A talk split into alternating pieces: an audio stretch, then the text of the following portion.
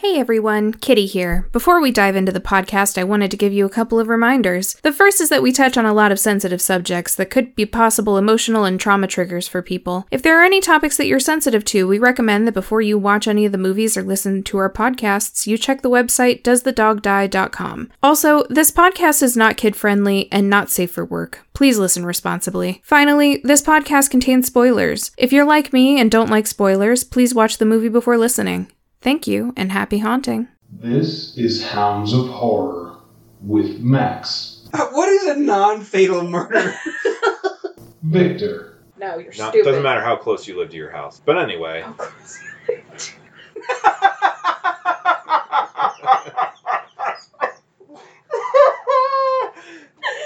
and Kitty. a That's a lot lot. of words for I'm trying something instead of porn.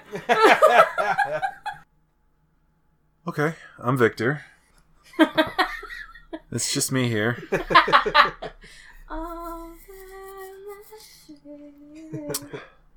I'm Victor. I'm Max. I'm Kitty, and this is our weekly horror podcast, Hounds of Horror, where we get together and talk about horror movies as if you care to hear our opinions. Mm, Yeah, and you do. You can reach us at houndsofhorrorpod at gmail.com. Suggestions, comments, things of that nature. Corrections. Corrections. I'm sure there are lots of those. I I'm feel not like that e- interested in those, but well, I feel like every week we talk about how we're going to work on we're going to correct something, we're going to look into something for next time and we forget every time. Yeah, we definitely talked about something from last week, and I don't remember what it is. Yeah. doesn't matter. That was yesterday or last week. Did I say yesterday, or did you say yesterday? I just said yesterday. Okay. But But who's that's talking the other thing. See, I was wrong about that because it was last week. But since I said it was yesterday, it was yesterday now. I'm not super interested in corrections. If I say it was a, a wrong actor in a movie, that's just the way it is. Like that's the actor now. It's just different. like how Benedict Cumberbatch was in that movie we watched about the evil lady that was trying to get the kids. Exactly. Boy, what a different movie that would have been. if you would have played Tuco Salamanca's character. I don't remember his name in the movie. This week we did Event Horizon. Event Horizon. Event That's Horizon. right. It was your pick. Oh man, let me bring up my IMDb of it real quick. Oh, I thought that was going to be an interlude to something else. Like the oh man, this Oh, movie. But- Man, I mean that was basically what I was saying. This movie. Oh. It was starring Lawrence Fishburne, C.M. Neil, Kathleen Quinlan, Jolie Richardson, Jason Isaacs, Richard T. Jones, Jack Noseworthy, whose name I saw in the opening credits and giggled a lot. Noseworthy. Yes. Isn't one of them named Perwee or something like that? Uh, Sean Pertwee. Pertwee. Yeah. Pertwee. That's Smith, right? Mm, yes. Yeah. I didn't put him on my list, but Um, Holly Chant. They don't even. Oh yeah, they did. Just kidding. it was Noseworthy was Mr. Justin. I was like, they didn't even list Justin on here, but they sure did. Actually, I just Mr. Justin. Mr. Isn't that what they called him in the beginning? Come here, baby bear. uh, yeah, he is Mr. Justin. He's Mr. Justin or And Baby, Baby Bear, Bear, yeah. or Oh yeah, he is Baby Bear. I just thought he was Justin. It would have been cooler if his last name was Case, just in case. Mm. There was a made for TV Disney Channel movie, I think, that was called Just in Time. Gross. Or it might have been Just in Case. I don't know. It was I think it was about racing. and it was directed by Paul W.S. Anderson and written by Philip Eisner. Not to be confused with Wes Anderson, which would be a very different movie. Yeah. Or Michael Eisner. Is a ship on fire? Hmm, I guess it is. All right. Just making sure you're aware.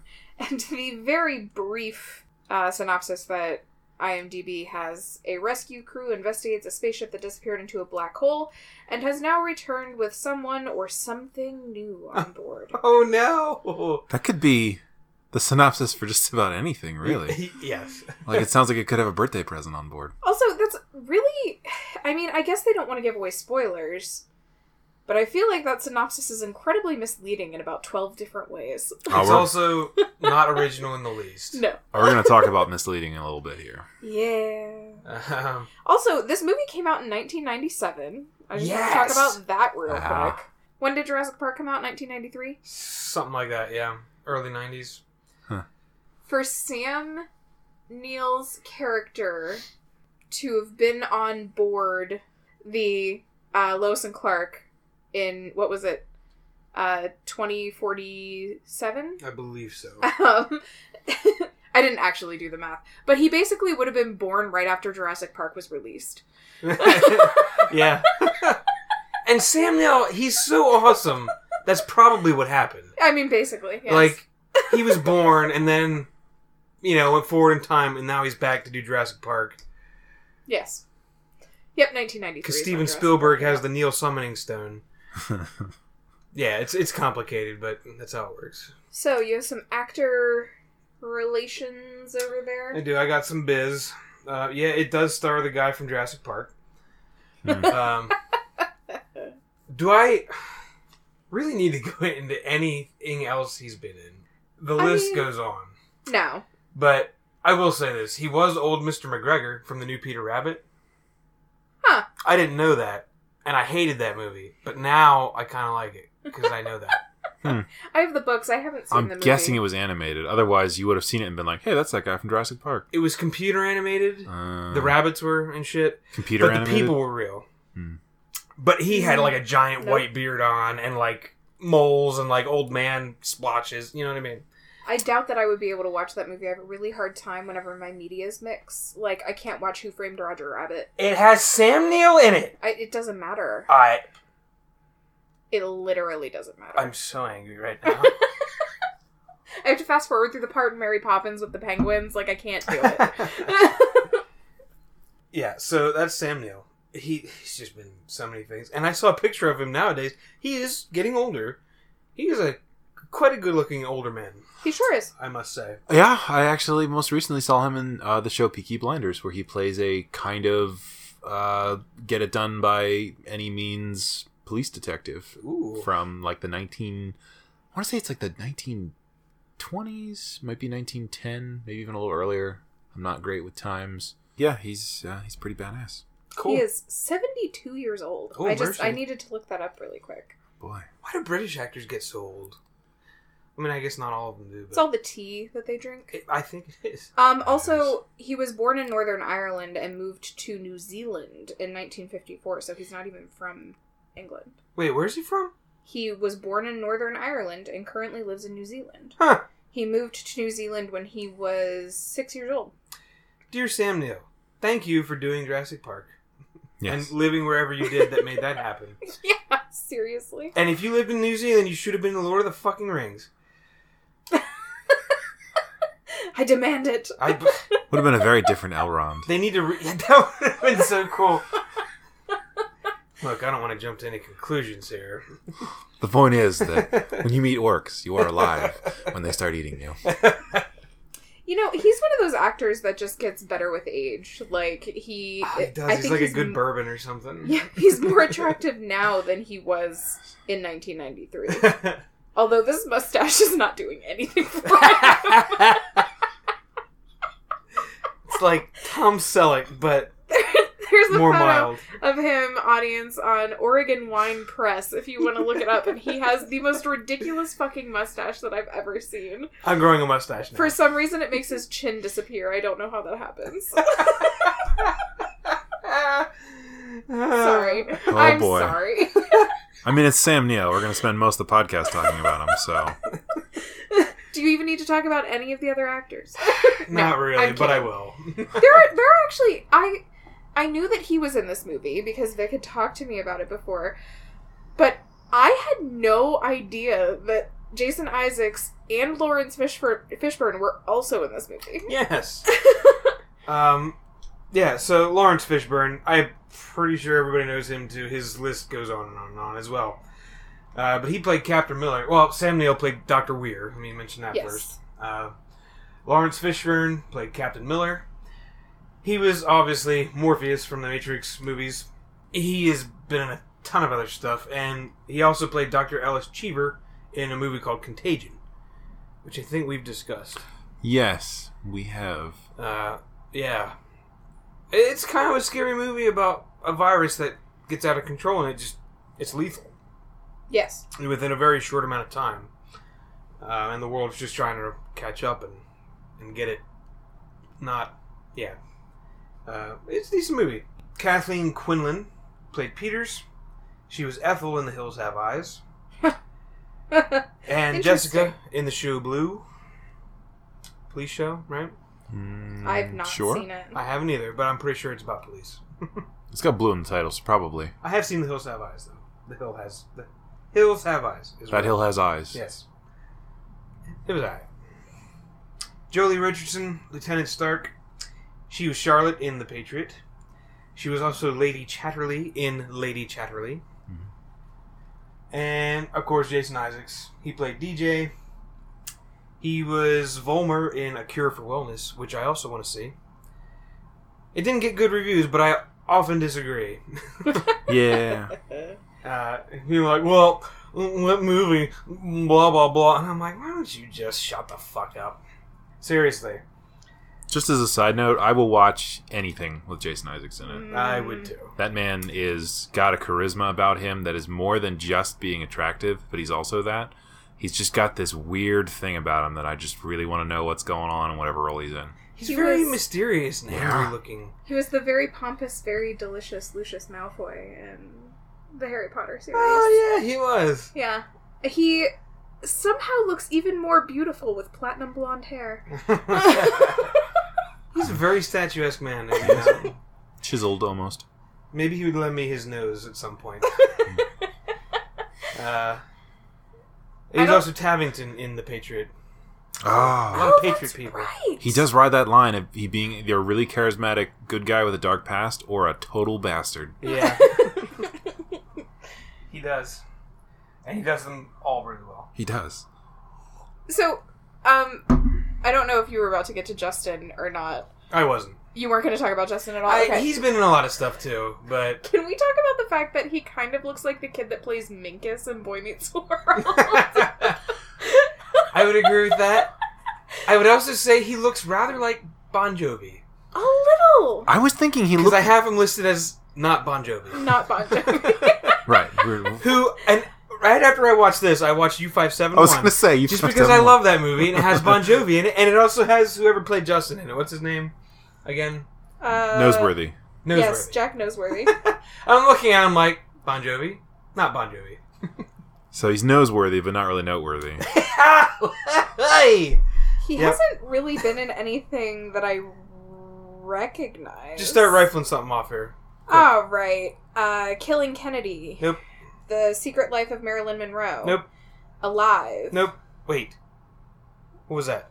It was a 1993 movie about a Ur- Uruguayan rugby t- team stranded in the Oh, God. snow-swept Andes, forced to use desperate measures to survive after a plane crash. Oh shit! I did see that. oh god. I didn't realize he was in it. That movie's fucked up. Yeah. Um, it seems like most recently he was in The It's- Hacks, um, which was a movie. Hang on, pause. Sure. That Alive movie? Yeah. I do recommend it. Okay. It's fucked up because it's. I'm pretty sure it's based off a real story. Yeah. Yeah. Um, And usually with those, like they obviously amp stuff up, but as far as like the people who died and stuff, they generally keep that pretty spot on. And like those natural disaster slash plane crash movies are always really terrible. Yes. and what I thought was weird was in the beginning they had one of the crash survivors talking about their experience after they're older now and have survived, Mhm. but it was John Malkovich. he was playing one of the survivors talking about the crash. What? Like documentary style? Yes. In the beginning and the end of the movie, like he's like reminiscing about it. I'm like, What? John Malkovich wasn't there. Oh, no. Just a small side note in his career. I fucking love John Malkovich. Yeah, just like when you whenever you see John Malkovich on screen, you're just waiting for him to go crazy. Yes. But I just could you imagine any show like Band of Brothers starting out with cameos of people that they were interviewing instead of the actual people? Why?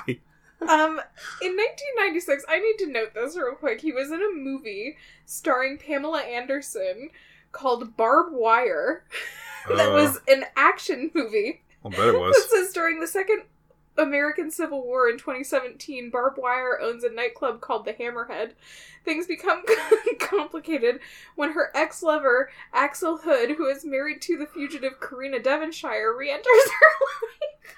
There's a lot going on there. A That's lot. a lot of words for I'm trying something instead of porn. that is action packed.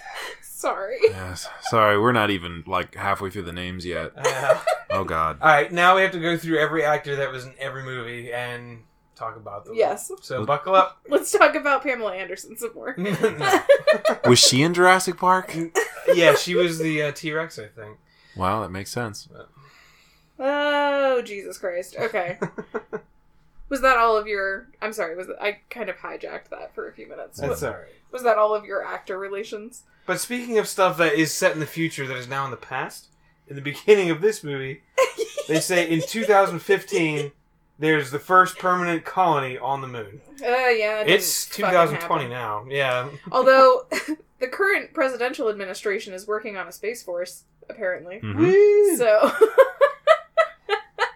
a branch of the Air Force. We can call it Star Wars again. They also hijacked the Star Trek logo for their Space Force logo. Because designing stuff is hard. You know damn well there's going to be a lot of nerds out there that'll join that shit because it has the Star Trek logo. Absolutely. We are Oh, man. also nerds. It'd be cool if like Captain Picard was in it somehow. Yeah. If they were like, "Hey, Patrick Stewart, like, would you, like, be a captain for real," and he'd be like, "Okay, Actually go into space for a minute. yeah." Although he's like eighty nine or something like that. Something. Uh so they start off and they yeah, they go through all of that um Preamble. yeah, about how the event horizon ended up where it is. I got very confused in the beginning because I thought that they were doing flashback type shit because they start off with the ship being in disarray and like stuff floating through the what do they call it the hall the um the big hallway and yes, um The hallway, if you will. the whole way. and then and then they they go to Sam Neill in Well, hang on.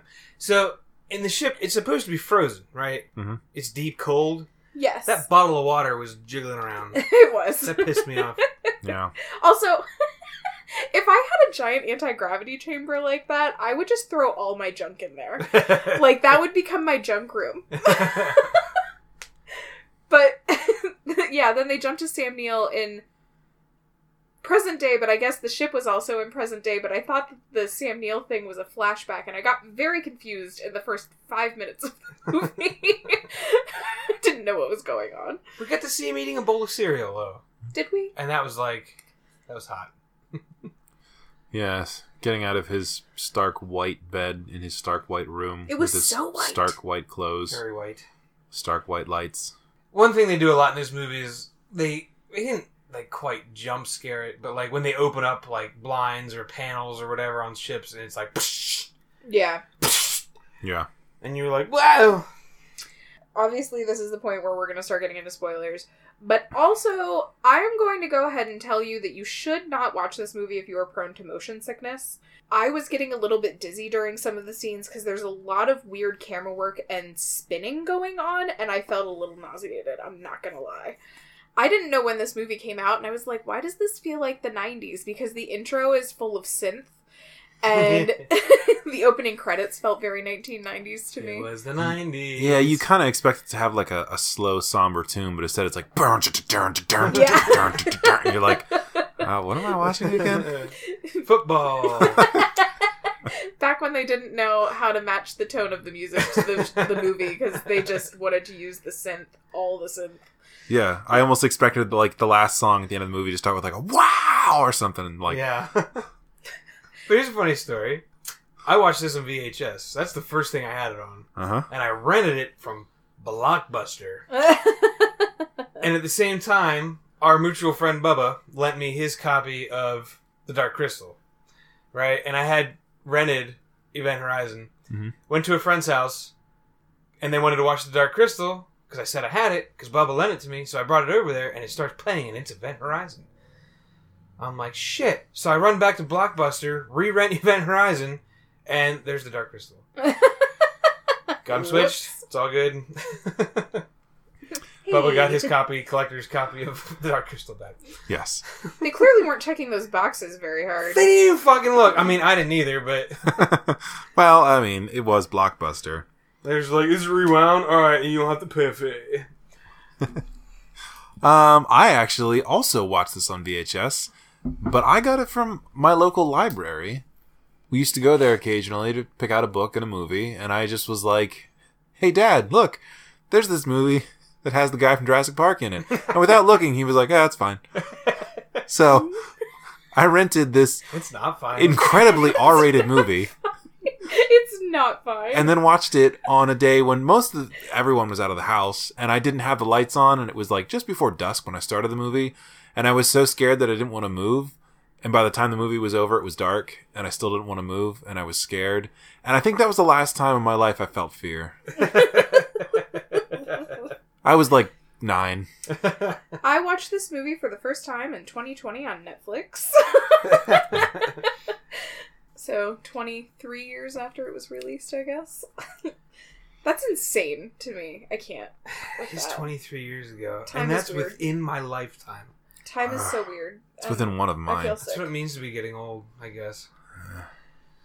This movie already gave me an existential crisis. I don't need another one. Thank you. Moving, moving along. they start by talking off talking about a lot of astronaut jargon that we don't understand and then they bring And felt kind of forced. yeah a little bit. and they bring Dr. Weir onto the ship and then he talks about more jargon that they don't understand. And it was at that point in this movie that I realized that Sam Neill had become Dr. Hammond. yes. It would have been extra funny if the black hole took them to Jurassic Park. and that's what killed the rest of the crew.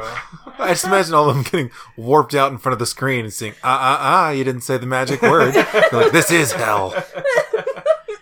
Yes, he does explain. He built the Event Horizon. It's his ship. It's his baby.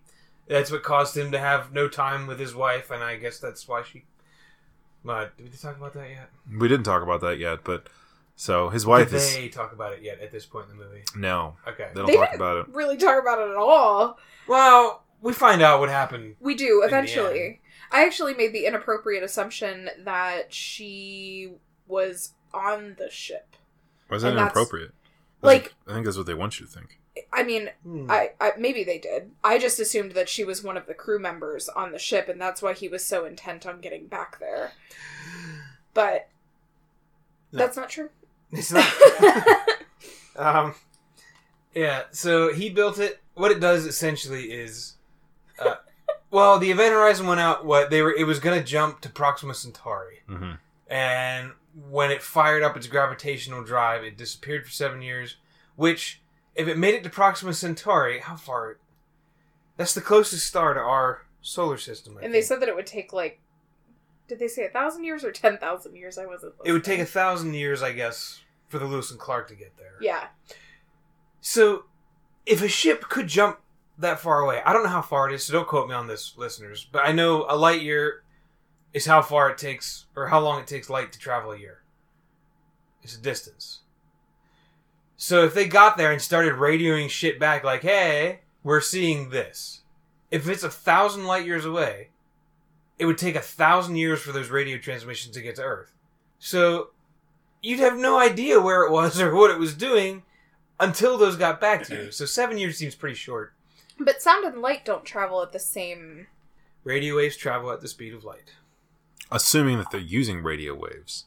This is twenty forty seven or whatever they said it was. It is. Yeah, You know, like a radio telescope. I think that you are looking at real science in a movie that wants you to be confused by their fake science. Uh, Doctor Weir uses a centerfold poster from a Maxim magazine to demonstrate his point. Her name's uh, Vanessa. Vanessa. oh, okay. So distance to Proxima Centauri, four point two 4.243 light years. So, in theory, in four years, they would have known that they had gotten there. So Ish. three years before they actually got this transmission. But it'd be just faster if you can travel instantaneously to jump there, be like, oh, there's some shit. Jump back and be like, hey, we saw this. Jump back. Like, Yeah, I mean, I didn't think about that, but if you could travel that fast, you could essentially send a transmission and be back before your transmission was. yeah. You could be back to receive your own transmission. I would totally smash my bare ass cheeks up against the window of the ship and then get back there and be like, ah, there it is. I think I would just have conversations with myself. You're looking great today. Zhup. Oh, thanks. So my first major question of the movie: Why wasn't he on the maiden voyage of the Event Horizon? He's a scientist. He's So? way too valuable to be on the ship. They talk about it in Jurassic Park 3. Okay, but in Jurassic Park One, Hammond was all up in there. No, he wasn't. He was never in danger. Okay. Uh, but in Jurassic Park 3, Dr. Grant talks about there's astronomers and there's astronauts. Astronomers get to watch the stars, astronauts get to go. So, so Dr. Weir, he's an astronomer Yeah, at this but point. like I just feel like if you created this time machine essentially, that you would want to be the person that was on it when it did things. It's not a time machine. I'm going to take issue with that, Max, and say You can. that would have made the You're movie within punching range. that like, would have just So you know. made the movie um, better. However, I'm pretty sure the quote was there are people or kids who want to be paleontologists and kids who want to be astronauts. And when you become a paleontologist, then Billy or whatever the kid's name was, the annoying kid, he finishes the quote and says, "You don't get to go into space." Because he's trying to give a reason for Billy picking up the eggs because he wanted to have something real instead of dinosaur bones. Yeah, he's talking about the difference between astronomers and astronauts. Okay. Okay. I don't really remember that movie because it didn't make that much of an impact on me. I watched it for Sam Neill. So, Agreed. uh, We're actually going to do a review of Jurassic Park. we are. the entire franchise. we could do Jurassic Park 1. That's kind of, it's a horror movie, I Yeah. think. Let's condense it. Awesome. Decent. Meh. Eh. Oof. That was my review of the entire Jurassic Park series. Oh, movie by movie? Mhm. Yes. Yeah, Jurassic World can go stuff itself, but I actually really like Jurassic World because I like Chris Pratt. ugh, I like Chris Pratt.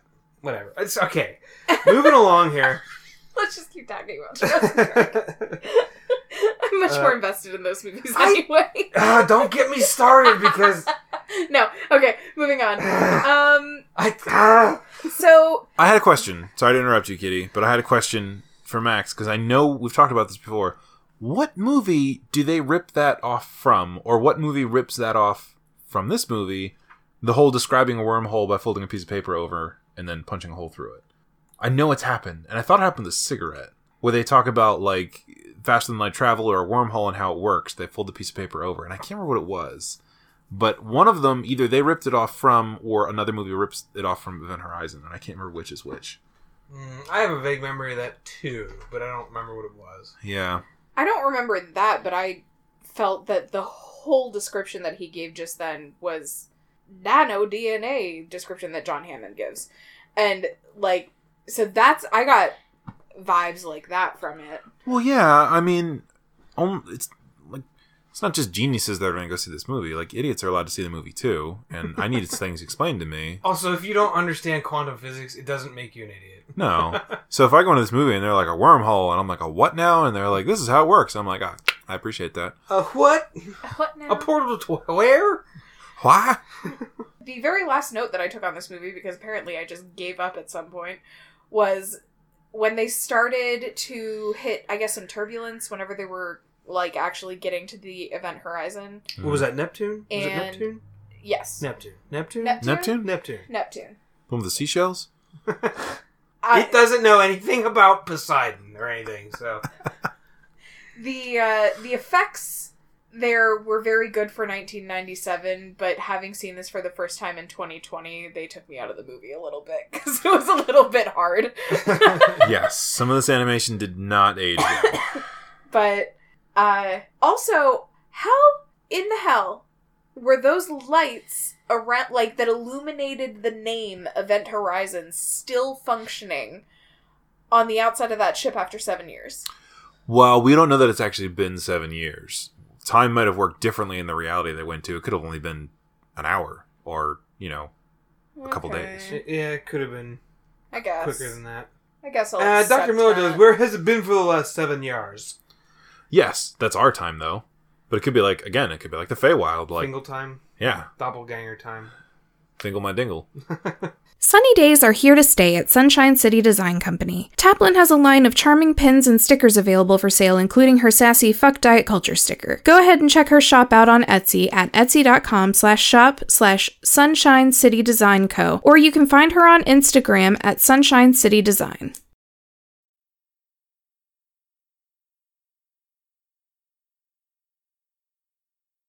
So They click I just, on. I just wanted to say real quick that at one point the crew's unreasonably mad with Sam Neill because they have a job. Yeah. They're like, because they were supposed to be on leave. yeah, but it's not his fault. Like maybe he pushed for it, but like, uh, like when it all comes down to it, I'm pretty sure the government is the one who ordered them to do it because they're a search and rescue team. I believe they're the Air Force or whatever. Or, yeah, The Space whatever. Force.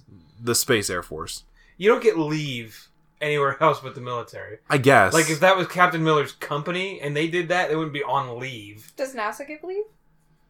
I, well, I, I believe a lot of those people are Air Force. I think you're right about that. Um, But also, some Oh, this of them is are civilian. after they created a colony on the moon. So who knows what kind of force they had at that point? Because it, it would have to be international. Some of these people had British accents, so it couldn't be the Air Force. Like it would Well, have to be the like Earth an Force in- or something. Right. international space force. United Force for good and justice. I mean, Britain has an Air Force. yes, they do. Anybody that has a few dollars in their national bank account has an Air Force. Do we have an Air Force? Okay, real quick, I Higher just want to tell balloon. this story Let's fly about some my drones. about my absolutely ridiculous pop up who was in the Air Force, and this was back before like they did super intense checks on people and stuff. For some reason, he couldn't join the Air Force in the United States, or he couldn't become a pilot in the United States. So he went to Canada and became a pilot and joined their Air- Air Force, and then changed to the U.S. Air Force, and he was still an American citizen. I don't know. I'm probably screwing this all up, but. I don't understand how that worked. I feel like you just outed your grandfather He's and then dead. also made fun of Canada all in the span of 10 seconds. This was back in like 1930 something. It was whenever he had just turned 17. And he wanted to be a pilot real fucking bad. Apparently. And so. yeah, but then he was in the United States Air Force for freaking ever. He retired from it. So, anyway. Anyway, so they're all really, really mad at Sam Neill. Whatever, I get it. Like, they're all like giving him shit and kind of treating him like shit. And at one point, somebody says something to Captain Miller about, you know, going on this call and whatever else. And he's like, he looks just a little bit past the camera and says, When someone drops the ball, we get the call. And all I could think was him putting on a pair of glasses and being like, Wow! Uh, It was probably one of the most Or 90s. Red pill and blue pill. It was training for his role on CSI. It was one of the most Yeah. 90s things I've heard in a long time, probably since the 90s, honestly. But or since the 2000s whenever CSI did it for every single episode. but seriously, it was an amazing line. Don't change it. Yes. I just And I'd like to point out they get to the event horizon and get on board the search party. They clamp on to what is not a load bearing structure, and that cracked me up because I was like, okay, they're planning on getting this ship out of here. Why the fuck are they attaching to something that could potentially be important and break? Like, and I actually expected that to be some sort of foreshadowing to be more important later on, like it was an antenna for them to be able to talk to people, and it had no consequence whatsoever. Nah. They just attached to some not important piece of the ship. Yeah. that they built for aesthetics, apparently. I'd like to point out when they're walking through there, there is a pair of vice grips floating around. so I'm glad those are still a thing in 2047. Mm-hmm, mm-hmm. Uh, Oh, Mister. Okay, so yeah, they're walking around the ship, right? And it, it's kind of gloomy and cold and all that. And they have their magnetic boots on, and Mister Justin goes into the core, I guess you'd call it. during that entire investigative scene where they're kind of everybody splits up and they're all scoping out different parts, I I've been ruined by Haunting of Hill House because I was always looking in the background, going, "Is there a ghost back there?" like just trying to see if there was anything like behind somebody lurking the whole time. That mirror is not going to be on the goddamn ship. Stop looking for it. But yeah, he gets and and he, he walks into the core, and you can see the the magnetic ring spinning, right? And you hear that roaring noise that it makes. It's Yeah. ever so faint that first time. That ah, that gets me every time. That is a staple of a horror movie. You have to have a creepy sound that is repeated from time to time. The si- sound didn't get to me that bad, and in fact, whenever they talked about it a little while later, I think it was Peters that hears it next. and She's like, "Do you guys hear that?" And I was like, "What is she talking about? The pounding on the door? Like, I didn't hear the roars at all. The whole movie, Well, never once. but so the core opens on its own. hmm Magnetic rings align. What it what it does is Doctor Weir explains the ship that he built. It creates its own black hole to teleport it instantly to wherever in the universe. And this core. Now I realize it's 2047. Like they probably have like I don't know uh, magazines that shave your face and shit like that while you're reading them. But this core opens. And it's very bright at first, and then it's very dark and gooey looking in the middle and Justin puts his fucking hand in it. Why would you do that? It makes me think of this is a very eclectic reference. I mean, not really. Lots of people watch it, but there's actually a part in Critical Role where they Oh, they have God. a ziggurat and they have this little black dot that one of the characters puts their hand into, and if they had actually like failed their save, they would have got sucked into another realm and probably died. And that's what I imagined was happening to Justin as this thing was happening. Are you done? Yes. Are you done talking about Critical Role? Uh, no. Okay. Also, doesn't the same thing happen in The Matrix? Doesn't he go, oh, that mirror fixed itself. I better touch it. And then it, like, shoots up his arm, and that's when, like, he actually gets disengaged from The Matrix. Uh, I don't think so. go Why does back that and sound so unfamiliar. go back and watch it. It's right after he takes the blue pill and gets woken up from the Matrix. He's like sitting in his chair, and Morpheus is sitting across from him, being all you know cool and whatever. And Neo's like looking around the room, and there's a, a mirror to his right or left that's got a big crack in it. And as he's looking at it, the crack like shh, like comes together and fixes itself into one mirror. And like he's looking at it, and he's like, huh, and touches it. And then like when he pulls back, there's like liquid mirror on his hand, and it like moves up his arm. I don't remember any of this. I don't We remember just that. Guarantee it happened. we just watched this movie. I watched it for the first time a year ago, and I don't remember any of that. What's the actor's name that plays Elrond? Hugo Weaving. Hugo Weaving. Yes. Sorry, I always forget it, even though I freaking love him. He's mostly why I watch The Matrix. So, That's fair. Hmm. All right. uh, yeah. We got real off track. Oh, why are there Hang on a giant? second. No, never mind. I'm sorry. Why are there giant death spikes surrounding the core? It's all very scientific. It's all very technical. It's a magnetic field generator. Keeps the unicorns out.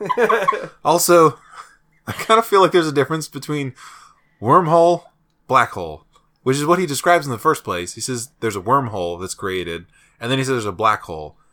And I'm pretty sure this movie's the reason why I didn't know the difference for a long time and thought that a black hole was literally a hole you could go through and not a spherical dot of force so intense that it will crush things down to their atoms. it's theorized black holes are the ends of wormholes. Well, that They're doesn't sound like the fun at assets of all. Wormholes. Well, they They're where theorize you that get shat out. the the black hole is like the mouth, and then there's another theory that says like somewhere in the universe there's a white hole that's attached to that black hole. I'm serious. And stuff that gets sucked into the black hole gets shot out the white hole. Yeah. Okay, then why haven't we ever seen a white hole? We just saw a black hole. Like that was a huge thing. They discovered. They finally took a fucking picture of one, and now we have very reliable evidence that they're real. Okay, but like we had known that they existed for a while, but we've never actually seen like No, we didn't know they existed for a while. They were theorized.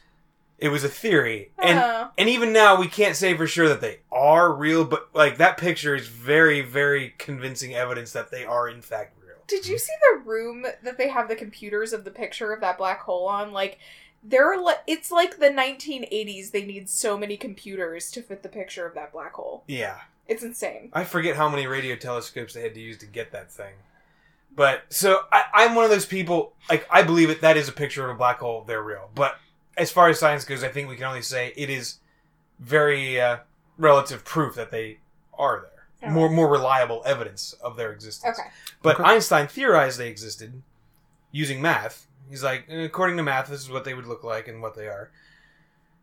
And it turns out they really actually are a thing. People who do math and get it blow my mind. Me too. People who do meth and get it blow my mind too. That's terrible. You could do both, honestly. Uh, I could be wrong about some of that shit I said too. I rescind I my read the cynical article. comment then about wormholes and black holes. So I guess maybe Weir knew more what he was talking about. and listeners, the the ship is called the Event Horizon. And for those of you that don't know, at least I believe, if I have, I, I've studied black holes before just because they're super fucking cool. Yeah. But the event horizon is supposedly the barrier uh, uh, between our universe and what's going on in the singularity of a black hole. Supposedly, inside of a black hole, um, you're not really free to move around in space, but time is irrelevant. And it's like kind of like the opposite of our universe. We can move through space, but time is immovable.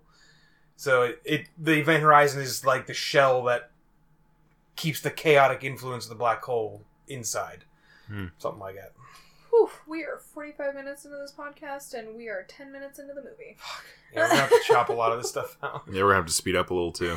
So, okay. Ship's logs are on CD. They keep Sure. are. fucking. Yeah. Compact disc at that. Compact disc. They keep fucking splitting the party, which drives me crazy. I understand that they need to get shit done, but they don't know what the fuck happened on this ship. They don't know if anybody's still in there. They can reasonably assume that there's nobody still in there, but they have this terrible event that happens. Justin, Mhm. yes, Thank you. Justin that comes, Justin comes back out of the core, and he's all the way fucked up. And, And it also fucked up Lewis and Clark. Yes. And they're still like, okay, everybody split up and go on your own somewhere. No! Uh, Jesus! So, Peters goes to the infirmary with Justin, and I think that DJ was also there. yes, he's a Hmm. doctor man. Um, and Doctor Man. Cooper and Smith are working on repairing It's actually a shit. character from Interstellar. Hmm. Doctor Man. yes. Cooper and Smith are working on repairing shit, and Stark and Miller and Weir are off doing what the fuck ever. I think Stark was trying to clean up the disc Oh yeah, yeah, yeah. or something. No, that was Peters, wasn't it? That was trying to clean up the log.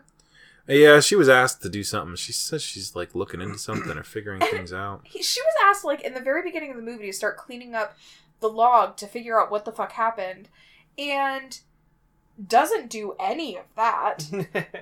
And then halfway through the movie is finally like, okay, I guess I'll go work on that, but I'm not going back to the infirmary. I'm gonna go work on it like on the bridge or whatever. And for like that should be like really well trained and follow protocols and whatever. It does kind of seem like Captain Miller and maybe Stark are the only ones who really follow any kind of protocols because even when they're told like you go with her, like you do this, they still leave each other constantly. yeah. Like they're still like, all right, job's done. I'm fucking out of here. And like they'll take off and the other person's like 20, 30 feet behind them and they go around a corner and then that person's fucked. Like it's not very buddy system y. No. I have another complaint somewhere in there. hmm Uh, after Justin gets spit out of the core. when that wave happens, Hmm. it knocks Miller into the glass in the infirmary that he was in, yes. and he falls to the ground, well, the floor. Okay. There was no gravity at that point. Yeah. Took issue with that. It's kind of like they were like, Oops. just thought it was supposed to happen that way. And yeah, the glass also falls to the ground too. It does. It's like gravity was working in that scene. in that one very particular part. It's almost of like it. they realized that animating glass breaking was going to cost them a third of the movie's budget, but they still wanted to have that scene because it was really cool. Oh man. Uh, also, I don't know when the sentence "Code Black" was uttered, but that was something I wrote down, and I just I don't know why, but some voice in my mind went, "Oh, Code Black." I must say, Yeah, just why not? it's really a black code. I must say, code red or like high alert or danger or I don't know. Just I guess they wanted it to sound more spacey. was was it uttered by Captain Miller? what maybe Was actually? he referring to his? now that I think about it, um, I think it may have been in reference to the core. I think it's after the ship starts getting all fucked up. I think they're like it's a code black and like everyone's supposed to get off the ship or whatever. But like, I think Miller was like nobody's allowed in the core oh, that might have been what he said. I don't- except Doctor Weir. Which was the worst Yeah. person to be allowed let in the core. Well, at that point, we don't know he's crazy nuts, and he wasn't really. he was getting there. And he's following the ghost of his dead wife all over the place. I mean, she's not really a ghost. So the basic premises of this premises is that right? Promises, Prometheus, Prometheus, from any Proboscis? premise Prosthesis. Noses on dowels. Uh, the basic premise of this movie is that it's essentially rose red in space, and the house can read people, and the house, the, the ship can read people, Okay. and it shows them their fears and things that they regret and all of this bullshit. Oh my gosh! Any any evil entity like that would have a feast on me. Like, Uh, oh my god! Stop. Uh, I wonder what one thing it would latch on to. Uh, Like, I'm not gonna have us sit here and spill our deepest, darkest secrets, but I'm I- like, I'm just wondering what one thing it would latch on to for each of us. Like, I'm trying to think what one thing in my life was so horrible that an entity like that would be like, "This is how I got her." Oh, it's also like uh, Storm of the Century. He does that too. Yeah, mhm. yeah. Not John Lithgow is his actor's name. Actually, it's Comfior. It's his name. but yeah so people start seeing random shit peter sees her son who she sees a video of in the beginning and like he's clearly ill um and then weir is seeing his dead wife and miller sees one of his crewmen who caught fire in- Former crewman. His crewman caught fire, or was trapped in a burning ship. It I just kind mean, of makes it it's sound like the same thing It's not untrue what you just said, but spontaneously combusts. like it'd be like if I was walking through your kitchen. I'm like, oh, I, I just caught fire, and like I'm burning. Um, I want to see anti gravity fire from his description of it. I don't That's know not if that's a cool. real thing. It would have to be because, like, what he's saying. gravity fire.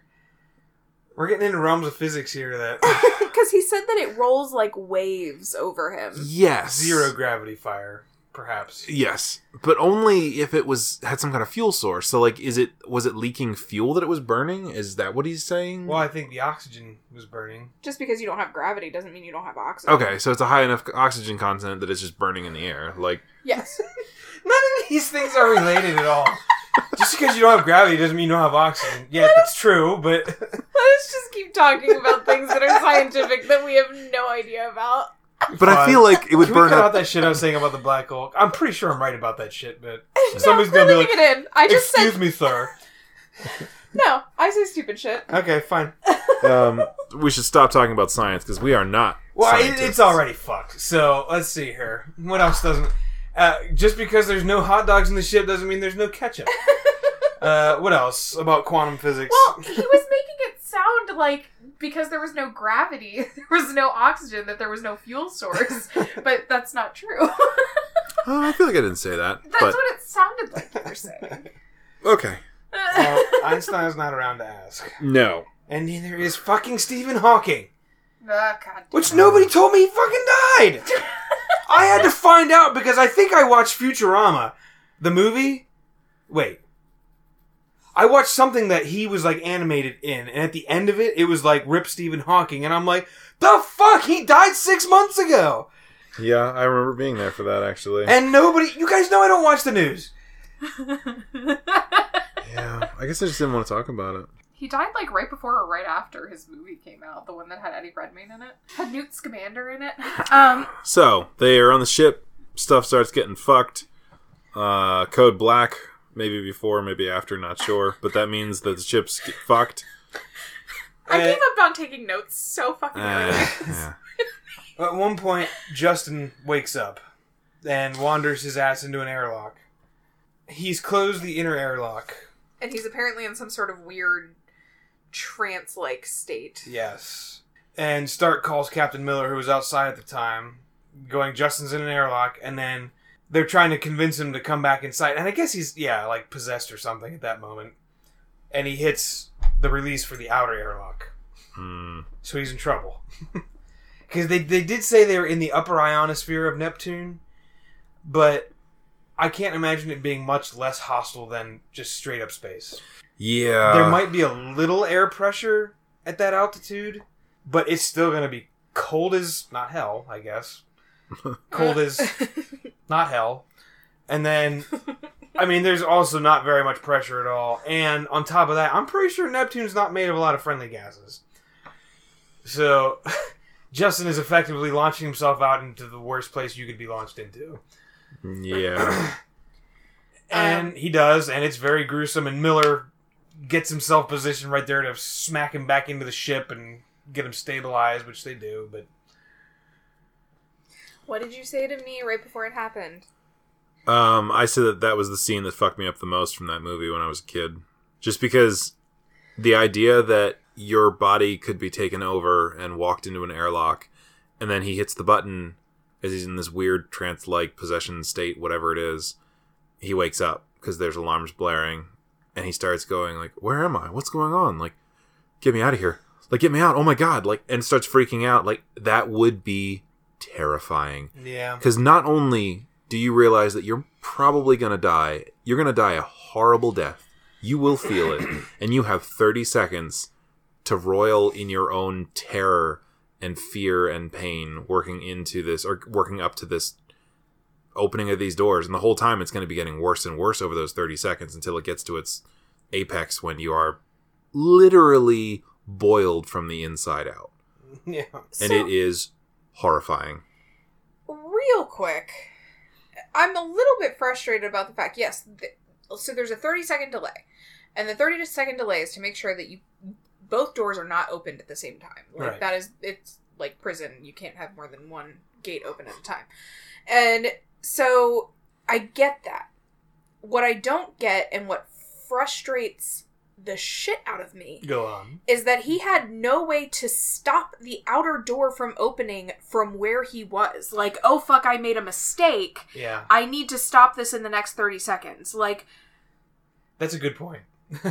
why was 'Cause- there no safety net there? I would think if you hit that button, it wouldn't just start to open the outer door either. It would be like, "Are you sure? Yes. Yeah. Are you positive? Yes." Like you have to go through like ten different questions. Like deleting a file on Windows. Yeah. Like you- I don't understand. And I mean Yeah, I like the guess ship's they not just- gonna be like, "Okay, opening the outer door." Like, We're all gonna die, I guess. Good luck. Cool. Like, what if you go to open that door and you realize that there's a part of your suit that didn't fasten properly or something? Like, right? you gotta be able to get back in, and so that's super frustrating for me. And that's just bad writing. But they say at one point about him initiating the override, and either A, they meant for them not to be able to open the doors, or they meant for exactly what happened where he wasn't able to stop it. But an override technically means that you supersede whatever kind of security protocols are in place. So, for example, he could make sure that they wouldn't be able to get into him.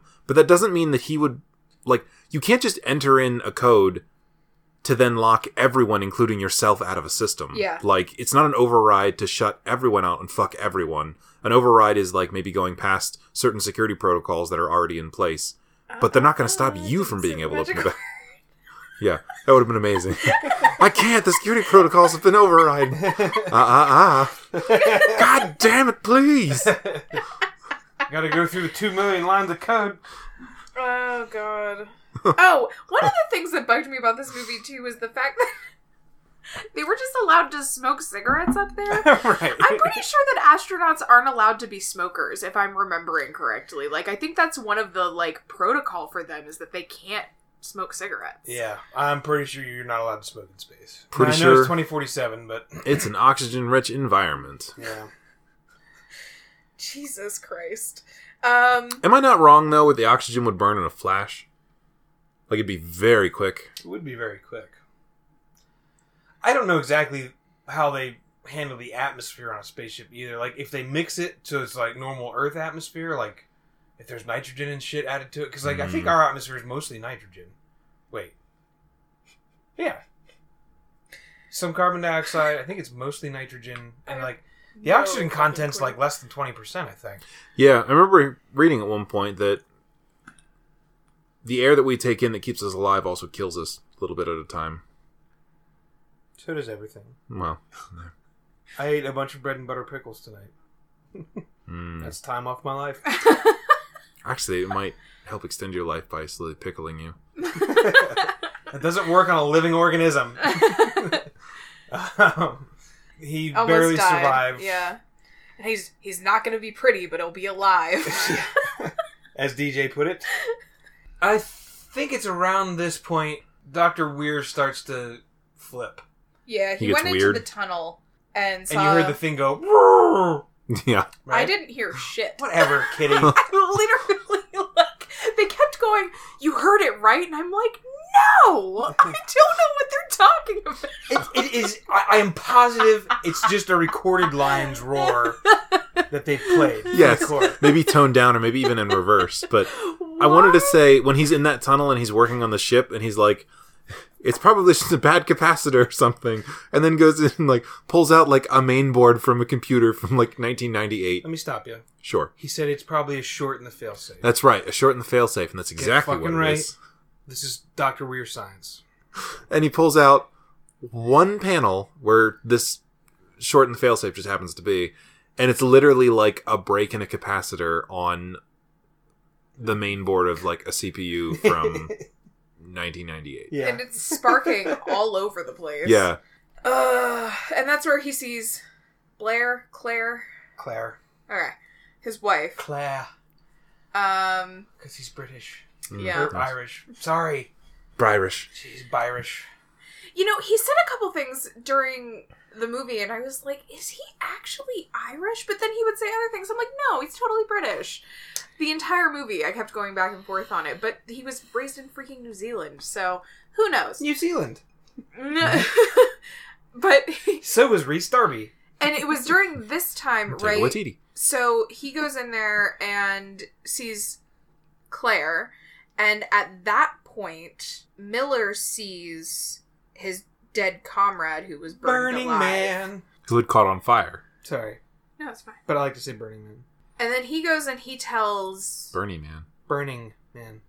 But also Bernie Man. Well, that too. he goes and tells DJ or Smith, one of the two, one of the two white guys on the ship. I can't remember. He told which one it DJ. was. he did Okay. tell DJ. One of Um, the two white guys. they both okay. Let's I see. couldn't remember. There's DJ. There's Smith. There's uh, Dr. Weir. there's uh, Mr. Justin. I think there's only two black guys okay, I guess that's Cooper fair. and Miller. Yeah, Yeah. but I don't know. Cooper, which we haven't talked about Cooper yet. Cooper flipping out on Weir was probably my favorite part of the movie. It was. It Cause was for so some good. reason, Captain Miller's like, you know, Cooper! And he's like, "I'm sorry. Scalding him like we scald our dog when he's being a little bit annoying. Yeah. Like, Because Cooper's just trying to tell him, oh, because he went after Mr. Justin when he Yeah. got sucked in the core. and he saw he pulled him out of there, and we were Yeah. just like, "There's no way he was in there." And like, Dr. Weir's like, I think you're delusional, if you don't Yeah. mind me saying. And I'm like, what a Oh fucking my prick! god! Don't touch. s- That is so condescending. It is. That was Yeah. the most condescending thing that happened in the entire movie, and there was a lot of condescending shit. And he, yeah, he just gently touches his arm, like you're delusional. If you don't mind me saying. You have too He many said teeth. that, if you don't mind my saying. Yeah. Yeah, Now, I do I- fucking mime. I understand. Doctor Ware is a scientist. He's a scientist, a scientist, a scientist. He's not a psychiatrist. He's not, but like even at this point, he's not believing in this stuff because there's no scientific explanation for it. You know what I mean? He can't observe it and record it. You know what I mean? And he does try to come up with scientific bullshit, scientific explanations for everything. And I think that's one of the things that Cooper says. is He says about like light reflecting and how it could create uh, a dome-like effect because of magnetic fields. And he's like, "Oh, that's fucking poetic. Where'd you come up with that?" Like, that's Yeah.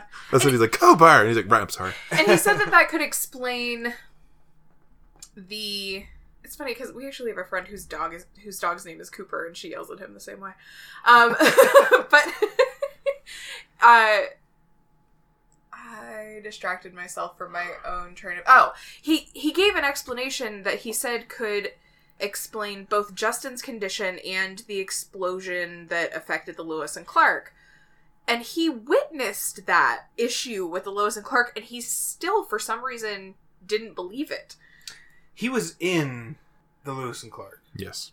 when it all When went. it happened, yeah, and he still, for some reason, didn't believe that this was. He's like, Because it's he said, possible, If- but I if- doubt that it happened. what did he say? If a blast of gravitons or gravity waves or something Hmm. escaped the core, it could account for all this. yeah, But it's just not possible, sir. It wouldn't just turn itself on. That would Yeah. mean it was some kind of ghost ship. This episode of Hounds of Horror was brought to you by Bumblebee Decor. Bumblebee Decor is an Etsy shop that provides many different customizable items ranging from drink koozies to Christmas ornaments. Jordan also has an adorable line of Harry Potter makeup brush holders. Just go to etsy.com slash bumblebee decor. That's etsy.com slash bumble, the letter B, decor, and buy one for the Harry Potter fan in your life today. oh, no. Also, right around here, I don't remember exactly when it was, and this is when I said about Jason Isaacs. They have this confrontation where Smith tries to beat on Weir, rightfully so, because he's giving all these bullshit explan- explanations and like condescending to everyone and, and minimizing everyone's feelings. Well, Smith goes, I don't know about all that science stuff, but I can tell you this. This ship is fucked. yeah. And Weir's like, well, thank you very much for that scientific opinion. And that's Yeah. what kind of started the fight. So there's a point where I kind of feel like DJ might have some like serious PTSD or something because he pulls a scalpel on Smith and puts it to his throat. And either they were trying to say that he was like freaked out too or that he was being like slowly corrupted by the ship or that he just had some PTSD but like he looks horrified at himself cuz he, He has a does, yeah. scalpel to his throat and they're like he's like DJ and like he shows like the he does the, like no don't do that symbol though and you don't want to tell someone without actually speaking like he's like uh-uh The no don't do that symbol is also the same symbol for, kill them. yeah, and I was like, Similar, no, yeah. dude, no, no, no, no, no. That's not. You don't want to be doing any of that right now. But like, he looks down at the scalpel and like he drops it and like lets go of him, like he's freaked out with himself. And I was like, that's really interesting. Like, I want to know more about this character. But I just, I, I really like that moment, and I wanted to know more. Like, is he is he being corrupted by the ship? Is he just so freaked out that he he almost killed someone or like threatened to kill them to calm them down or was he just like did he have some pretty serious PTSD either way i'm i'm i'm interested i'm here for you and they didn't really go into any more detail about it, and Nope. it was kind of a bummer. no they didn't I would have watched an would've been extra cool. ten minutes of the movie to see a backstory on DJ. Uh, me too. only dj Only DJ. But it would have been cool if the blind man had walked around at some point there and been like, once you give up believing in God, you can do anything. Oh, so bunch of shit happens. what's her name Peters, that's the one Peters. peters I had a um, 50-50 chance that I got it right. I mean, that's true. There, are, there really is only two women. Um, so Peters is all like, "Is that my kid?" And then she looks up and she's like, "I think that is my kid," and turns around and goes back into the core. After they had just got It's code black. Can't go into that core. Can I say, Smith was one of the more convincing actors in this movie? Hmm. Because are we talking about well, yeah when she sees her son and goes Uh-huh. after him? Mhm. Because right before that, they're pulling out the CO scrubbers or Yeah. CO two scrubbers to try and take back to Lewis and Clark Mm-hmm. to get the hell out of there. and she said they needed 25. And he's like, "Can we please just go? This place is seriously freaking me out." And And she's like, "Oh, you want to breathe on the way back?" He's like, "Well, I don't. I want to go." And I'm like, "I like Smith. Like, Yeah. I don't know. He just wants to fucking leave, and he doesn't care about anything else." Which also couldn't you just throw somebody in stasis early and then only need twenty four scrubbers? I don't know. That is some sci-fi nonsense. Well, that was actually what I thought too, because she she dies, um, and I'm like, well, I don't think they need all 25 anymore, and like that was my first thought whenever she Yeah. got killed. Dude, that was. It's a scary movie. 'Cause She sees her son, and he's over there smiling at her. And she smiles, and she takes that step, and just straight down, what, like 30 feet? yeah, they did a Crashing really into everything on the way down. good job with those physics. But for a split second, and if you go back and you pause the frame for a split second, there's a flash where she sees she sees her own death. Just for that She split did. second. Keeps walking. Yeah, and and not they had- looking down. They had already seen, so she had finally got the footage from the original um, Oh, yes. crew, but because she was the one that was doing all of that, and saw all the crazy, weird bullshit that happened to them, and that's when they Crazy, decided, weird okay, bullshit. we need to go. And It is horrible. like, It's- the crew is just Yeah. killing each other. Like, and like if you pause, don't, whatever, don't pause Don't through those do scenes. Because I any did. of that, and I got to see everything, even just like one frame of shit, and I'm like, oh my god. Yeah, no, it was absolutely horrific. And so that's when they're like, okay, we're fucking leaving. And that's when Dr. Weir starts like pulling the crazy and going, we're not going anywhere. And like, she won't let us leave. and, Hmm. The fuck happened to your eyes? Evil laugh. and, um, that was before he lost his eyeballs. just Uh, before he lost Just his before he eyeballs. lost his eyeballs. He didn't lose them. They were, He probably put them in his pocket. yeah, possibly. Might need them later. But okay, so even at this point, he was still kind of human. Because he runs back to the core, like, I'm not leaving my ship. But then he sees Peter's laying there, and he's like, oh, Peters. God. Yeah, like, he, he And didn't just- want that to happen. like, Justin really wanted to get out of there, obviously, but he just fucking left her. Like, Yeah. knowing that she had more than half the cores with her or the CO2 scrubbers with her, he just fucking took off. You mean Like, Smith. Yeah, that's it. Yeah. yep. That was ridiculous. But yeah, he he did. He had that human uh Weir had that human moment where he was like, "Ah, Peters." And then his wife was like, eh. and I think that's where we finally get to see what happened to her.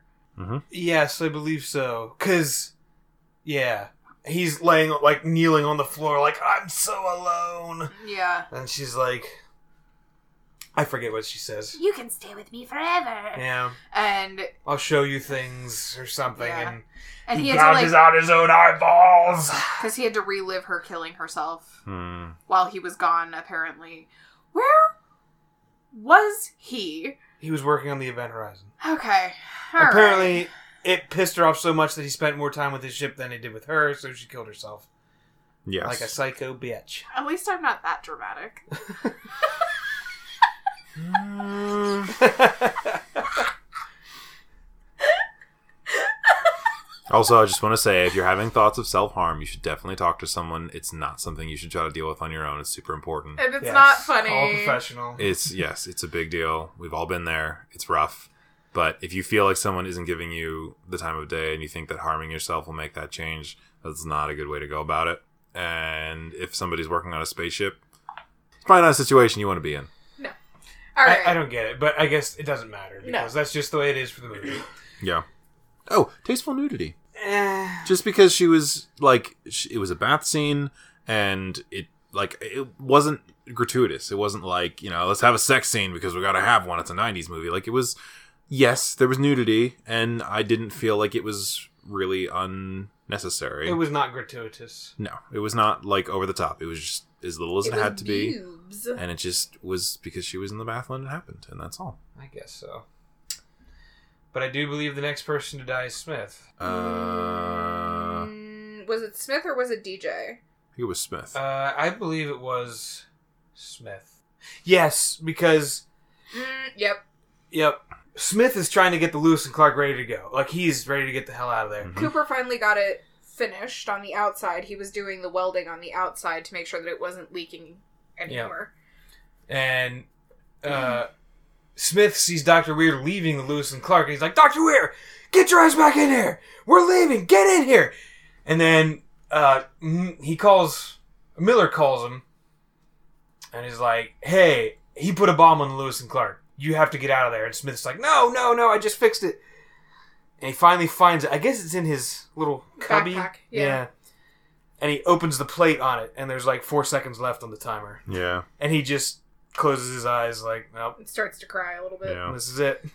Um, Again, and then Cooper gets blasted into space. and No he way. didn't get to see Weir's face either he did. with his eyeballs. He did. But there's no way to disarm these bombs that literally their only use is in an emergency to blow up part of the ship, to blow the aft away from the what's the front part of the ship called? The bow. We'll say. Yeah. Starboard. The foredeck, maybe. Sure, yeah. I think he does actually say the foredeck. the party deck. So this long corridor is supposed to be blown apart by explosives because it's the future and like that's their failsafe plan. There's no like, you know, retaining bolt they can just whatever. But these so that's their job. It's not like they're explosives meant to set a trap for someone and they're supposed to be like once they're armed, they're not able to be disarmed because they're gonna be like a landmine. They're literally for utility only. They're not meant to kill people. Yet there's no way to disarm them in an emergency, like a button you can push or something. Again, you'd think on the spaceship. You would think, In the year Like- 2047. It'd be like, do you want to set off this bomb? Yes. Do you really want to set it off? Yes. And like, if you changed your mind at all, like you just had to touch the thing and it would stop the countdown Yes. anywhere. Like, hit this red button if you want to stop immediately. like, Yeah. oh, this human is touching it. There is heat attached to this. It's, it, I, I'm not going to blow up anymore. uh, But that's doesn't fine. work that way for the movie because that No. would be boring. yes. And Justin And- dies. And No, Cooper or Smith dies. why do I keep saying I, everybody's Justin? And Just Justin is fucked up and he's in the back. of Cooper, town. Smith, Miller, Stark, Weir die. Justin. Mm. Justin. um, Cooper, yes, gets blown out into space, and that okay. All the scenes with Cooper are probably my favorite, and there are not enough of them. Yeah, they kind of got rid I of need him He's for the a more. comic while. relief. I need more. Give There- me more Cooper. They, But his were some of the ones I disagreed with the most. I mean, well, With his, how do I get back? How do I get back? Yeah. I'm gonna release my oxygen and like jetpack my way back to the ship. and he was so far away, he couldn't even see the event horizon anymore. I Yeah. don't know what his spacesuit was equipped with. He was obviously like jury rigging it so that it would just shoot him there. yeah, But I would argue if you're in a spacesuit and you can't see the ship anymore, you not fucking getting back. No, the amount of time it would take for you to get there and the trajectory that you would have to be pinpoint accurate with, and I'm pretty sure was he out of the atmosphere at that point? Would he have had to re-enter atmosphere? I think he was pretty far away. He was pretty far out. So like, Now the ship was in the upper ionosphere. the, still, there's a lot of shit you got to go through to get back. Not to mention the fact that it's probably going to take at that point, I don't know, even with the speed that you're going, like 30, 40 minutes. It took the Lewis and Clark. Well, it didn't take them that long to get there. seventy-two days. Well, Not that far. not from Oh. Earth. No, Uh, but like when they when they came out of hyperdrive or whatever, I think it was like a two hour trip for them to get to the ship, and that was with a ship that does all the calculations and Yeah. has like radars and shit.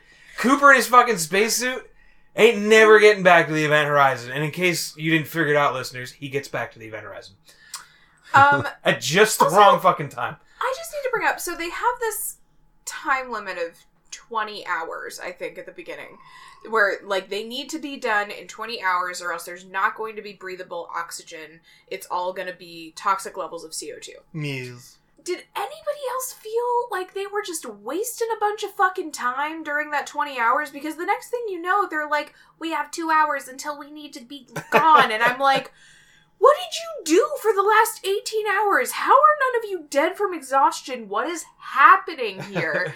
it was so bizarre and weird. And like, I felt like they just put a really arbitrary number on it because there needed to be some sense of urgency. Yes. Yeah, it was. And also, Cooper and Smith were working on the ship, Yes. the Lewis and Clark, but what everybody else was doing, I'm not sure. so if we're talking about these oxygen scrubber, Scrubbers. so we're talking about these oxygen scrubbers, and they take them off the Lewis and Clark to put them on the event horizon so that they have breathable air. Yeah.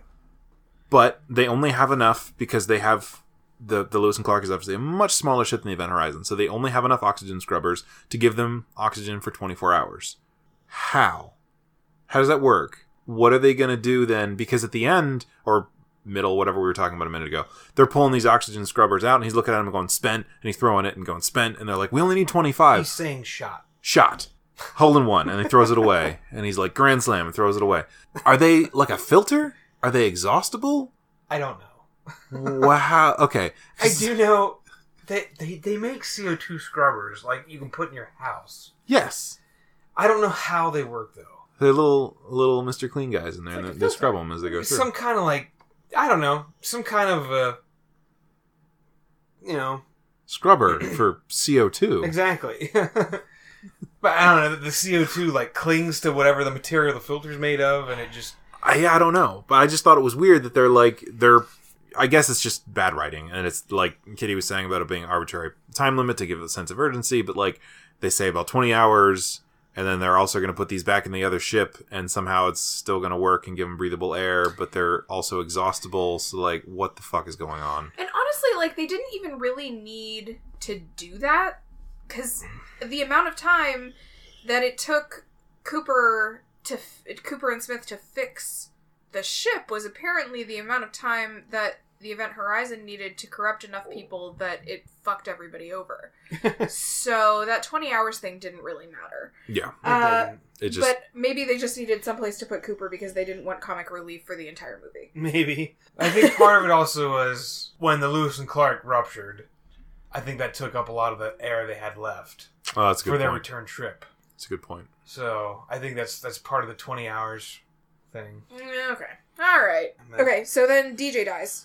He gets all cut open and disemboweled and shit. I was really Yeah. disappointed with that death because it was really just it was almost like it was intended to be funny because Miller's like, "Don't trust Weir," like you see him take him out, and DJ being like kind of shady, almost roguish military type is like, "Don't worry," and like picks up a blade and immediately turns around. And it's almost like, eh, "I gotcha," like he immediately turns around. Sam Neill was very scary. Yeah, He smiled and it was like, oh, and is now like apparently has demonic strength. I guess. Superhuman strength and throws him under the table, rips his shirt open, and there's a big old scar there. Yeah. So clearly, DJ had some sort of physical trauma done to him at some point. Our dog is snoring, and I'm so sorry if you can hear that on the microphone, but he's so cute, so I'm not going to wake him up. Yeah. Um, not that cute.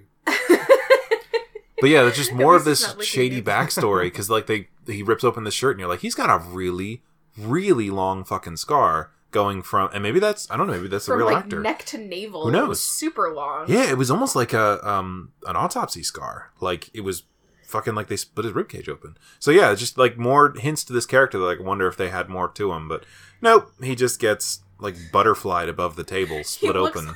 Looks like a frog dissection from biology class. Oh, Like they pinned him up to Oh, the yeah. ceiling and like all Yeah. of his innards are just laying on the table. yep. And freaking Miller is just like a hair too late for both not Justin, Smith and DJ. He, Yeah. Like and that he goes into this whole thing in the beginning of not in the beginning, but whenever he's talking to DJ after he sees the burning man, he goes into this I had to leave a man behind one time and I'm not doing that again. And so it, the ship is like clearly feeding on his insecurities with potentially losing another man. His but- no leaving behindery. hmm Yeah. Um no spaceman left behind. Yeah. So he is too late, but he grabs uh, the same like rivet gun that Cooper was using to fix the hull in the Lewis and Clark, and he's gonna use it like a big old pistol. Okay, it Uh-huh. Mhm. looked like a paintball gun, first of all. and second of all, it was shooting uh, what are the like harpoons Yeah. basically. Which, eh, eh, I, I don't know. I, I don't know how you do emergency hull repair in space, but Mm. it's not unreasonable, I guess. Like if you have, like Uh. if it shoots in, like to pin the metal to it. I guess. Yeah. But Yeah, and Weir gets a hold of it eventually. hang on now. Okay. Jeez, Skippies. Okay, we were trying to speed it up. Sorry. Well, yeah, but I want to talk about these. Okay, let's talk about it real quick. So, um, yeah, he makes it to the bridge with his pistol and puts it down where you Immediately. can't see it. and Stark is laying on the floor, unconscious. She's been bonked in the noggin, and he pulls out a little like a smelling salt thing from his med kit, Mhm. and I happen to find some uh, that expired in 1983 Jesus Christ. before I was born. So, Before the movie was made. yes, these are older than the movie by 14 years. Yeah. Oh, God. Uh, so I was gonna try one here on the podcast and see what happened, He's gonna eat it. I'm just kidding. He's not gonna eat it. No, don't do that. but He's- I am gonna try and smell it. Here we go. Okay. Unless somebody was gonna talk me out of it, Why would we do that? I don't know. Can't be that bad, right? Probably I'm not. sure it's fine. Fuck me! Fuck me! It's bad! It's so bad! Oh my god! I thought I was gonna pass out! That's just the opposite. Oh.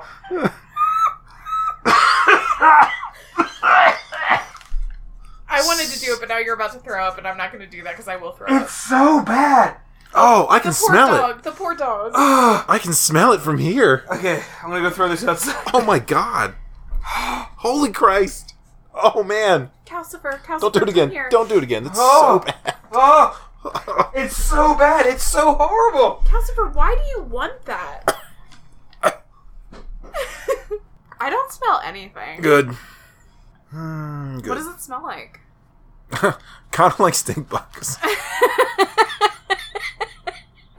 but like a hundred thousand times more intense. I wonder if the Oh.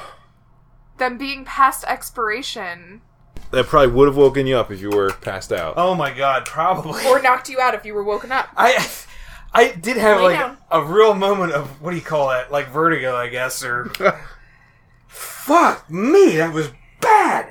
Oh, Ow. I smelled it from like six inches away and it hurt. My sinuses are clearing out though. I'll bet. It's good that you had that idea and that thought, and I, I think that it's for science and, and for movie accuracy that you've done this, and, and I applaud your dedication because I think it's pretty fair to say that Stark wouldn't have been able to be quiet. She, her reaction would have been very much like yours. She'd be like, "Oh fuck!" But I, I think it works better if you've been clunked on the noggin. Right. You've been bopped across the bonds. Quick bop across the bonds. Uh, and yeah, then you might just be like, huh, hello, what's going on? Dr. Weir gets a hold of the, the gun. This is where Cooper comes back. Well, before Cooper gets back, Weir starts the countdown on the gravitational drive. Hmm. Yes. And it's like 30 I'll minutes. show or you something. where she's been. Ten minutes, I think they have. Okay. Yes, and now Cooper shows up. And Cooper s- shows up. He lands on the front of the ship where the glass is. So at the that most wrongest place, at the most the wrongest most time. wrongest place at the most wrongest time. Mhm. So- people can see him, so that Weir can see him. And Weird does say a cool thing. He's pointing the rivet gun at Miller, and Miller's like, "If you miss me, you, you risk blowing out the hull." And he's like, "What makes you think I'll miss?" yes. that was cool. Okay, No. but then this dumbass motherfucker, Weir, shoots it at the glass at the front of the ship. Yeah, on the bridge. He's supposed to be this super, like, basically possessed by this super smart, like, demon that's, like, super powerful and killing everybody, and he doesn't have a second to realize that that guy's on the outside of this ship and he's not coming in through that glass. Let me shoot it out so that we all die and I don't actually get to show them anything. yeah. Although, well, when he says it won't let us leave, I think he means even if you're dead. Okay. Yeah, because I mean, he clearly proves later on. Well, we'll get to that, I guess. So there's a bit of a ruckus that goes on. They're they all end up okay, except for Weir, who gets sucked out through the thing. Why is he yelling Miller's name when that happens too? I don't. He's like Miller. Yeah. What? What did he have the same thing that happened to Justin, where he had a moment of clarity and like I don't think so. Yeah, he doesn't seem like he was Because he could still see just fine without his guess- eyeballs. against his will tranced. He seemed to be. I have no idea. And that ship had a lot of fucking. For, like, how long was that going on? Like, at least two or three minutes. That air is just rushing out of the broken glass on the bridge. And none of them die. yeah. Well, Cooper was in a spacesuit. However, most of his oxygen, all of his oxygen basically, had been depleted at that point. Hours He- ago, presumably. He does save uh, Stark and Cooper by getting them through the hole on time. And Stark. Cooper. Didn't Cooper go Cooper through it worked too? his way around to an airlock. Yes. Uh, okay. Uh, Miller shoves a space pickaxe into the door. It's different from an earth pickaxe. Yes, it's all one solid shaft. It looks of- like a fireman's like what do they call it? It looked like a grappling hook to me. Kinda. yeah, Like firemen have this tool. I forget what it's called. Like a gorilla bar or something that they use to Right. just break shit. That's what it looked like to me. I think it was all of these things. And on top of that, yeah. So he gets Stark out before this. Like the airlock decides two minutes into this huge Yeah. breach to finally start to seal. I started expecting there to be like a 13 ghosts kind of situation going on where one of them got chopped in half by the door. Oh, or like his arm got chopped off or something. Like I was expecting one of them to not make it out whole from that, and I don't know why. I don't know. I guess maybe that's what they wanted you to think, but I just I kept thinking of that scene in Thirteen Ghosts where the glass door slides across and cuts the person in half. Um, meals Yes, and also indeed. Ghost Ship and also and also. But anyway, Yeah, Mm, Resident Uh, Evil. yeah.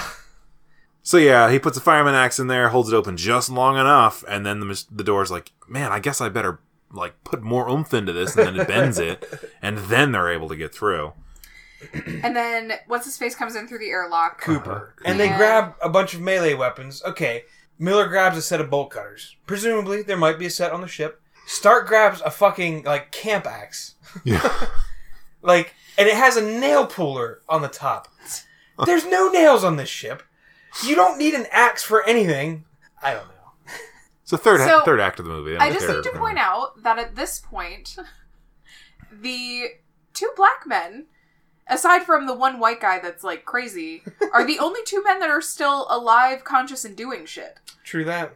Oh, yeah, Mr. Justin's in his tube. Yes. So his Becta tank, if you will. And what does this indicate? that not all horror movies kill the black guy first. Oh, that is a good point. Hmm? I, I remember not realizing that was a stereotype until I watched one of the scary movie movies. And Scary they, movie Mm-hmm. movie? Yeah, and they were like, "No, you know what happens to black men whenever they're in horror movies? They always die first. So then they're all like, okay, so why don't we just do what Weir said about using the explosives to blow the ship up so that we can have a life raft from the front of the ship tube thing? And they're all like, yeah, yeah, that's a good idea. But in order to do that, they have to go into the core again for some reason. I don't know why. No. They have to release the blood. No. That's a thing. That's a thing that happens. They're like, we need to send out the emergency radio signals, and he goes to turn it on, and he's like, blood, and then like, uh, Stark ends up getting knocked over by a wave of blood. Yeah, well, releasing the blood is a necessary part of spaceflight, but um, All pre flight checks are go. Have you released the blood? Not yet. that blood should have been released two minutes ago. Uh, Miller is manually arming the explosives. All That's of what them. he's Yes. doing, Every single one of them. except for number four, which ended up on the Lewis and Clark. Oh, you're right. I was misremembering. I am right. I memorized it. Mhm. Mhm. Number four is xed out because it's not there anymore. oh, I meant in general, you were right about the scene, but you're also right about number four. I don't need your freaking validation for this. Yes, you do. I do. but um uh how about I- yeah, so Miller arms all the things and he gets the remote detonator for them. Mhm. And that's when Burning Man shows up again and chases him into the core. Yes. Or And shoots him sets him on fire. with a blast of like Johnny Storm fire. He's all like, pew, Well, pew, it wasn't pew. anti gravity fire though. No. Yes, it was not anti And then what the fuck was that like weird blast with the doors going closed and like it like narrowing the field of fire and it like shooting towards it? That whole scene was real fucking weird. It's the nineties. Like his like his face was like the fuck. And, like he moves just in time. and There's a blast of fire. And you're like yeah, okay, we just saw that, but all right, so, and then he puts the fire out with the blood water. yeah. yeah, Ew. it's Peter's blood water this time. Ew. Yeah. I guess he didn't really have time to dwell on that fact though, He almost like took a bloodbath. because Doctor Weir shows up and he's got his eyeballs back, but he's all yeah, for some messed fucking up. reason. He's, He's like- naked now. He's like reconfigured and looks like one of the guys from um, oh fuck, what's like Pinhead and Chatterbox? Yeah. Hellraiser. That's the one. which was dumb. And I was thinking about Hellraiser because this movie had a similar incident at the end. Skipping forward, we like what happens is Doctor Weir grabs Miller's head and is like, "Let me show you." And he sees like all these horrible things that are going to happen to his crew when they get to hell. He's like, "Do you see?" And Miller's like, "I see." And he hits the button on the bomb thing and blows the It takes hallway like apart. 45 seconds too long for him to hit the button. yeah, it's like right before the core goes off. Takes the rest of the ship Yes. down to hell, I guess. I thought that for some reason, uh, Weir, when he was all cut up and naked and stuff, reminded me a little bit of Emperor Palpatine. Like, I don't know why, just that's what it put me in mind of. Do it. Strike him down. yeah, so then he detonates the thing, and then Well, yeah, I, s- I guess so. They get hurtled through space, propelled by the explosion alone, right? Like Oh, I think the four deck has little engines. I Little, guess. some little engines. and like little blue. then Mostly they in the movie. get saved by police spacemen. police spacemen. Their their helmets say police on them, but they're also spacemen. and then there's like a, a fake out where you think that they're actually in still on the ship, and she dreams about Weir being one of the rescue people. Yeah. Even though she didn't see him in his scarred up form. and she starts panicking. Yeah. And needs to be sedated. Yeah. But I mean, there's probably a little bit of like haunting infection left on the front part of that ship, the forward deck, whatever. well, you would think so. and they but- also kind of allude to that because they as they're zooming out like the doors close on the two police officers or whoever they are trying to calm stark down as she's like freaking out from this terror She's stark raving mad. Ah. easy now that was event horizon And that was Event Horizon. All right, let's do stars. Ten stars. I Okay. think we did that last time, but we're gonna do it again. okay. so you're saying you're giving it 10 stars or out of 10 stars Out of ten stars. okay I'm also giving it ten stars. okay Ten stars. I Over- fucking love Event overall Horizon. Oh. or for scariness. Overall, Okay. okay 10 stars. I fucking loved Event Horizon. I've always loved that movie since the first time I saw it. I know there's some issues with it, and it doesn't always make sense, but I fucking love Event Horizon. This is one time where I will agree. My nostalgia goggles are One time. fucking on Your hardcore for this noggles? movie. My noggles. Your nostalgias. Yes. My noggles are turned up to full. Full blast. And I agree. I'd give it 10 stars overall for the movie. I'd give it a seven overall. Whatever. That's still pretty good for. Oh, wait, no. You're the one who takes it easy on him. Fuck you. But I don't like space movies. You don't. So that's pretty good I for you. also- All right. Unfuck yourself. Have a hard time with hell movies. I don't know why they bug me. And You have a very specific want in your horror movies. Like, I really it has do. to be ghosts. Can't be possessions. Oh, it can be possessions, but not with hell. has to be ghost possessions. Ghost sessions. I had an issue with some of the acting. There were a lot of plot holes. The cast was good, but I there were things that I took issue with. But As far as scariness goes, I would give it a 7 on this sense. Mm. It's not the most horrifying movie I've ever seen. But I mean, certain parts of it were, but there's a lot of the movie where, between the Lewis and Clark getting damaged, Justin trying to throw himself out of the airlock, there isn't a lot going on in between there. okay, So they kind of coast along for a while, just for that reason. okay, Because this movie was one of my f- earliest memories of being truly terrified, I'm actually going to bump that up to an 8 for me, just because. also, I legitimately am terrified of that scene. Like when he's in that airlock, and it, it's not just what's going to happen to him, although that's terrible, and it's not just the realization that it's going to happen to him, although that's terrible. it's the fact that he's in there and he can't get out, and like he's asking for help and they can't do anything. It's awful for everyone. Yeah. Me too. While I'm watching it, why'd you do this to me? So yeah, I'm gonna give it an eight. I'm gonna give it a six. I was not super scared for most of the movie, and there were things that I like. I kept waiting for scares, and they just never happened, and I got real frustrated with it. But isn't that kind of a good thing? Because don't we get really frustrated when when things are really predictable? I like jump scares. Okay. I'm the one that likes jump scares. So Yeah, I just I like the anticipation building up to the jump scare more than the jump scare itself. But if it never actually happens, it's like there's no payoff, Okay. and so it kind of bugs me a little bit. kind of like the pretty thing that lives in the house. Oh God! Yeah. Oh God. I think that Vic and I both fell asleep during that movie. And I very rarely fall asleep during movies. I didn't even finish it. I think I got like 45 minutes into it, and I'm like, and I am happily willing to admit that maybe that movie is just too above me as far as like my movie pay grade. Maybe it's just too smart for me. That's highly possible. Vic, your favorite part of the movie? DJ also Jason Isaacs. He was your favorite part of the movie. Oh, this time. Okay. Oh yeah. I mean, Alright. he was the character I actually cared about the most and probably got one of the least meaningful deaths, but I really just like him and I like that character and I like what they kind of sort of were thinking about doing with him. Uh, my favorite part of the movie was the argument between Cooper and Weir because Hmm. it was just ridiculous and super funny, and I enjoyed it. I liked when the gate opened for the first time Mm, and Justin got pulled into it. And Cooper, I guess he's like the lifeline guy yeah. in those operations. And his wires like running out, and like it gets to the end, and, like almost rips the spool off the Oh, wall. Mhm. Yeah. And Cooper's like, "I'm going," and you know he's going down the wire Mhm. to get to Justin. That was my favorite part. His little rescue mission there. Yeah, it's creepy too because like it's taut until he gets to about twenty feet away, and then like he goes to pull to propel himself along, and it's just all of a sudden Goes like, slack slack, on the line, yeah. and he just comes pulling out of this puddle of Goo. hell, I guess. Portal, portal, puddle. All right. Uh, it's Ghost P. Vic, what was your least favorite part? My least favorite. Oof, there's there's a couple. I think the whole oxygen scrubber thing um, just bothered me a lot. Like every part of that, when you start to think about it, it doesn't really make sense at all, and that it just didn't need to be in the movie at all, and it really bothers me. Plot holes. There were so many. It just drove me nuts. There were like there were so many things that the entire time I couldn't stop my brain from going.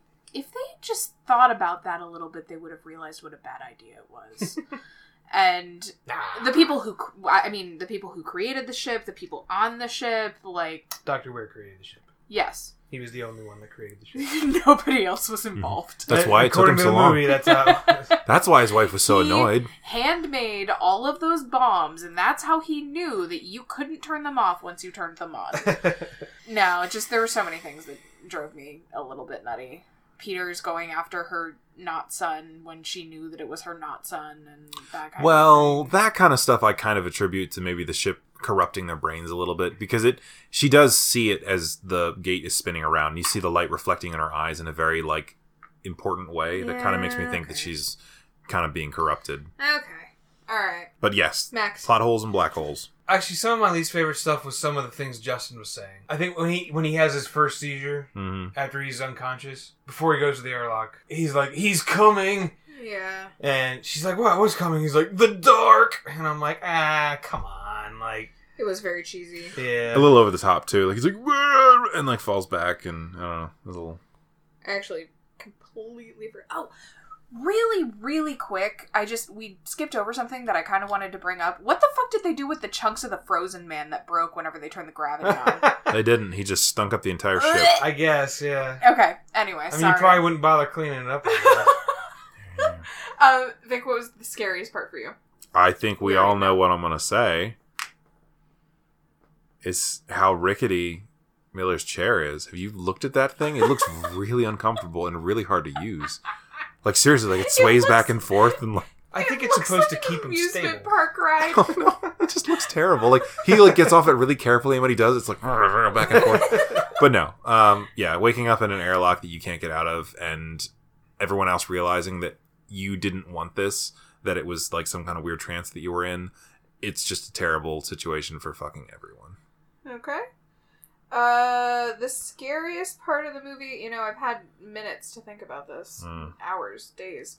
I think that the scariest part of the movie for me was probably when the uh, glass got shot out on the bridge. It wasn't one of the horror things in the movie, but just to me, that impending sense of am i going to make it through this kind of a thing when all of your, the oxygen is getting sucked out into the into space somewhere it didn't need it. Yeah.